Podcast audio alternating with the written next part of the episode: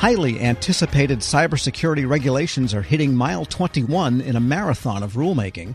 The Cybersecurity and Infrastructure Security Agency is very close to finalizing sweeping cyber incident reporting requirements for critical infrastructure operators. Federal News Network's Justin Doubleday brings us the latest. And Justin, where exactly is CISA on this rulemaking and tell us what it would apply to?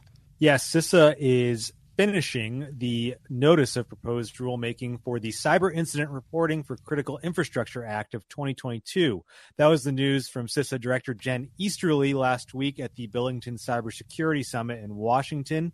Easterly says the notice should be out later this year or early next year, and that would actually put CISA ahead of the March 2024 deadline uh, for this notice to go out that is in the law. So clearly they're moving with some pace here. Uh, you know, that legislation passed last year was a big deal. It will require critical infrastructure entities across all 16 critical sectors to report cyber incidents to CISA within 72 hours of discovering them. But first, CISA has to go through this really complex rulemaking process where they define some key terms, such as what organizations are actually required to report cyber incidents within those critical sectors, and then what kind of incidents rise to the level of being required to be reported. Uh, those are just a couple of the things that will come out as part of this rulemaking process. And then there will be a comment process, and the rules actually don't have to go into effect until September 2025, according to the law.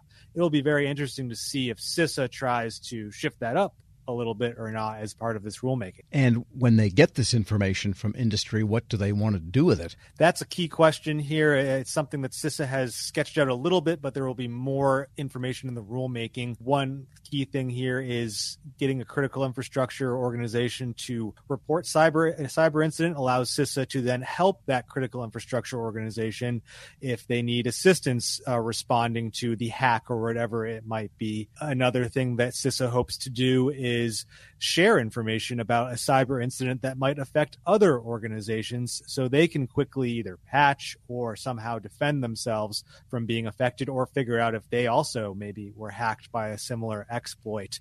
Lauren Boas Hayes is senior advisor for technology at CISA. She discussed those two scenarios, but also that this data will help CISA uncover deeper cybersecurity trends across the nation where right now do we look to for our sort of source of truth on trends in cybersecurity? We don't have a super clear answer to that, right? We, we try, certainly, but we've got a lot of different vendors telling us different information about what they're seeing, but that's obviously, you know, directed a lot by the types of tooling that they own and the types of insight that they have. Similarly, you've got different agencies with different levels of insight.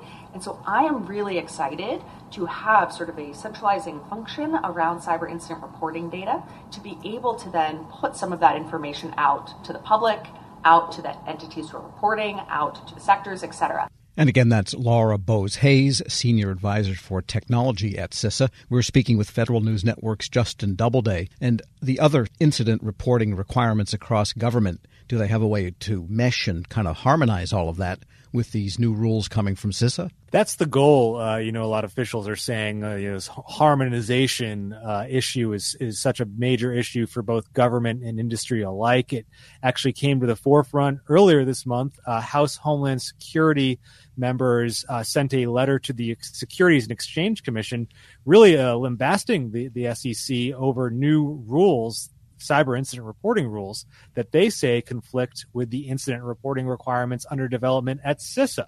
And so there are different regulatory agencies that have the power to also implement cyber incident reporting rules. The SEC rules would, of course, apply to public companies only, but you know, there's this overlap that's happening. Hayes says CISA is looking to harmonize incident reporting processes to the greatest extent that it can. CISA can. The law allows CISA to sign these interagency agreements to share incident reports with other agencies. And CISA is also building a web-based portal to be kind of a singular singular way to share incident reports. So they're hoping to streamline this as much as possible. All right, and then CISA's not the only agency making rules and regulations for cybersecurity. We've got the long in gestation cybersecurity maturity model certification (CMMC) from the Defense Department What the heck is going on there? Where are they in rulemaking? Yeah, it's really the second in gestation after this DoD kind of coughed it up the first time. But you know, DoD submitted the CMMC rulemaking package to the White House earlier this summer, and once implemented, that program will, of course, allow DoD to require an assessment, a third-party assessment of a defense contractor's compliance with NIST security controls. Matthew Travis is the chief executive of the nonprofit cyber accreditation body. That's the organization that will oversee these third party assessments. He says the rulemaking will likely be out of the White House and available for DoD to publish before the end of the calendar year.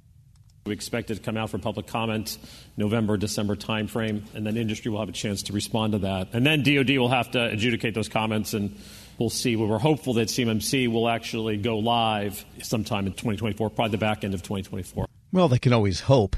And is there going to be strong pushback once again? I mean, industry is not all that cool with CMMC and hasn't been from the outset. Yeah, well, this is why DoD really revised the program uh, almost two years ago. The initial program was going to require just about every contractor that handles any form of controlled unclassified information to get one of these third party assessments. Now, DoD has kind of split it where if you have less sensitive uh, information, uh, then maybe you, you can just continue to do the self attestation. But there will be a, a pretty strong subset of tens of thousands of contractors that still need to get the third party assessment. DoD also built in things like, uh, you know, the, the contractors are able to kind of punt on some requirements if they can prove they have a plan to implement them. So they, they put more flexibility into the program. John Sherman is DoD's chief information officer. He also spoke about CMMC at the Billington Cyber Summit. This has been a lot of work to get CMMC right. We think a lot about how this looks from the other side here, implementing 800 171 NIST standards, particularly for small and medium businesses. That's where our heart was going into this, making sure this is implementable. We tried to simplify it a bit, not making it overly burdensome, but having cybersecurity for our DIB that's working with CUI is non negotiable. We've got to get this right. And that's John Sherman, DoD's CIO, talking about the CMMC program. All right, so there is a lot cooking here. Federal News Network's Justin Doubleday. Thanks so much. Thanks, Tom. And be sure to check out his story at federalnewsnetwork.com. And later this hour, we'll hear from NIST as it updates its cybersecurity framework. Up next, TSA launches updated approaches to a never ending program of passenger screening. This is the Federal Drive with Tom Temin here on Federal News Radio, part of the Federal News Network. Leadership today, especially within the federal workforce, is being tested more than ever before. Everett Kelly, National President of the American Federation of Government Employees, joined Shane Canfield, CEO of WEPA, to share how his upbringing in rural Alabama eventually propelled him to the forefront of thousands of union members, raising a collective voice. After years of leadership with both the largest federal employee union and as a pastor, Everett Kelly reflects on his deep rooted values of integrity and hard work. Hello, and welcome to the Lessons in Leadership podcast. I'm your host, Shane Canfield, CEO of WEPA. Today I'm joined by Mr. Everett Kelly, National President of the American Federation of Government Employees. Everett, welcome and thank you for being here. Shane, thank you. It's a pleasure's mine. You first joined AFGE in 1981 during what eventually became your 30 years of service at Anniston Army Depot. We're now more than 40 years past 1981, and you've been the union's national president since 2020. How's your decades long involvement with AFGE impacted the way you view your role now as the union's leader? The time that I spent as local president, I simultaneously spent that same time as a pastor in Alabama. I like to say that this was my training ground because as I was entering into the role of unionism, I was also entering into ministry. And so I see my role, even as the union leader, as ministry. It's never an understatement because this is what I believe. I believe that if you love people and show people that you love them, people will follow you. My business is in the business of growing people. Uh, and that's what I do. And, that, and I think that my training as a pastor and as a union uh, leader has given me the ability to really you know, uh, grow people because I feel like that, you know, it's my responsibility both as a union leader and as a pastor to ensure that people have a livable wage. It's also uh, my responsibility to ensure that people are treated fair with dignity and respect on the job. And I think that goes in both uh, arenas. So, so I've seen this, you know, as ministry as I've grown through the four decades of leading people. Putting those two together is amazing. AFGE handles a massive array of issues and topics of importance to feds across many departments and agencies. What is it like being at the forefront of all those moving parts, and how do you manage it all? Well, first of all, let me give kudos to my staff, okay? Uh, because it's just no way that I could manage all of this work and all the moving parts by myself.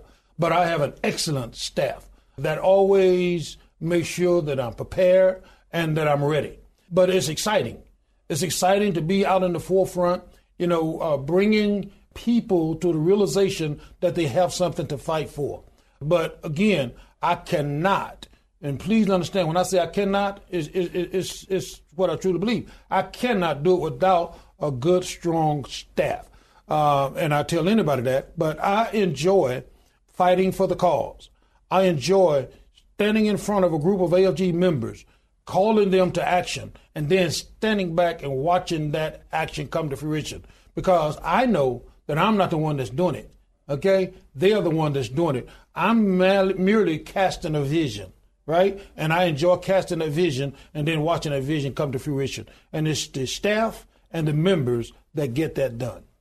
As CEO at, at WEPA, I completely and totally understand that. We rely on them. It's not Absolutely. just nice to have, we rely on Absolutely. Them. As AFGE president, you often speak at union rallies and other events widely attended by federal employees. What's it like to experience that direct connection to employees? And how does that influence your leadership style? You know, that gets me excited, okay? To be standing in front of a group of AFGE leaders get me excited. To hear the words, who are we? And the chants that come back that says AFGE gets me excited. It gets my motor uh, running, if you will. And it's exciting to look at them and see the motivation in their faces when they're fighting for a cause. And, and, and all of us come together and fight uh, in solidarity, fight as one, raise one voice. You can't explain the feeling, you just know that it's right. You know, I just know that it's right when I'm standing there and I feel this, and I never fail to say thank you again because I'm the one that merely cast division. They are the ones that get the work done. And so when I see them out there ready to go and that call to action goes out, and then I see them really begin to march on that uh, initiative, it's an energy that I cannot explain. I can explain it. I'm feeling it right now. um, describe how your personal background and upbringing folds into how you function as a leader. You know, understanding that I was born in the Deep South. I was born in a little small town in Goodwater, Alabama, population 1,292 today. Born to parents that, and I hope I don't offend anybody, and I, I got to quit saying this, but but I was born to a set of parents that believed and trusted in God, and that began to establish who I was. I began to trust God myself in everything that I do.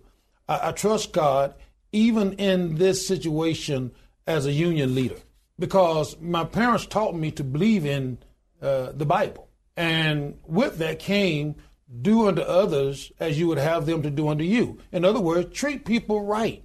Treat people with respect, right? Do what's right. It taught me, you know, about integrity, right? It taught me about being honest, you know, and that's what's needed in the role of a leader of this union. It, it, it's, it's needed uh, and, you know, I try to portray that. I try to portray a person of honesty and a person of integrity. And so being in the Deep South, you know, you, you, you just learn those things. And that's what has helped me uh, throughout my path as a union leader. And it's always nice that whole approach because you don't have multiple approaches with different people or different sets of different tasks, different energy. It's it's always straightforward, Yes. honest. Here's the truth. Yes. and it's it's easy. Yes. right? Yes. It's a lot easier than having multiple personas. that you- Absolutely. yeah. Absolutely. What's one piece of advice if you could go back and tell yourself when you were starting your career? You know, I don't know you're asking for one, but I'm, I'm going to have to elaborate on two, Yeah, if that's yeah. okay. Number one, I would explain the urgency of integrity a lot sooner than what I did, right? Because to me, integrity is not necessarily what you see others do or what others see you do, but integrity to me is what you do even when no one is looking. And so I, I would really begin to stress that importance more so at an earlier state in my leadership role rather than the latter part. Okay, I, I begin to stress that more now, but I wish I had began to do that more at the earlier states in my uh, role. Secondly, I would tell myself to always, and I'm going back to my roots, always work hard and don't ever accept no as an answer, right? Because I just believe that if you want it bad enough, if you want to achieve it, you can. It's all about the amount of work you put into it, right? And the and the amount of faith you have that it can be accomplished. So when I look at AFGE and its membership and where we were four or five years ago and where we are today, that's a reminder that you can do whatever you want to do if you put your mind to it and work hard enough. And one question that's always kind of interesting at, at the end of our time together is is there one person you mentioned your parents before um, is there one person or maybe more than one who really inspired you when you were younger that you might even think back on today It was my grandmother. You know, with the understanding that when and when I was born, right? As I said, I was born in the deep south. Uh, My father worked extremely hard. We didn't have a whole lot. You know, my I had twelve siblings, and so when I was born, I was very sick. Matter of fact, doctor said I wouldn't live to be 16 years old. The doctor said I wouldn't ever hold a job. But my grandmother would always teach me how to pray. And she taught me about faith. And it is prayer and faith that has allowed me to be standing here today. Suppose I've been dead 50 years ago, but I'm 66 years old now. And it's all because of my faith and my belief and my prayer life. And I believe that beyond a shadow of a doubt. amazing story thank you for sharing all of it with us everett and really appreciate you being on the show today Pleasure's mine. and this is shane canfield we'll see you next time on lessons in leadership Find the full podcast and future episodes of Lessons in Leadership on the Federal News Network app and anywhere you enjoy your podcasts.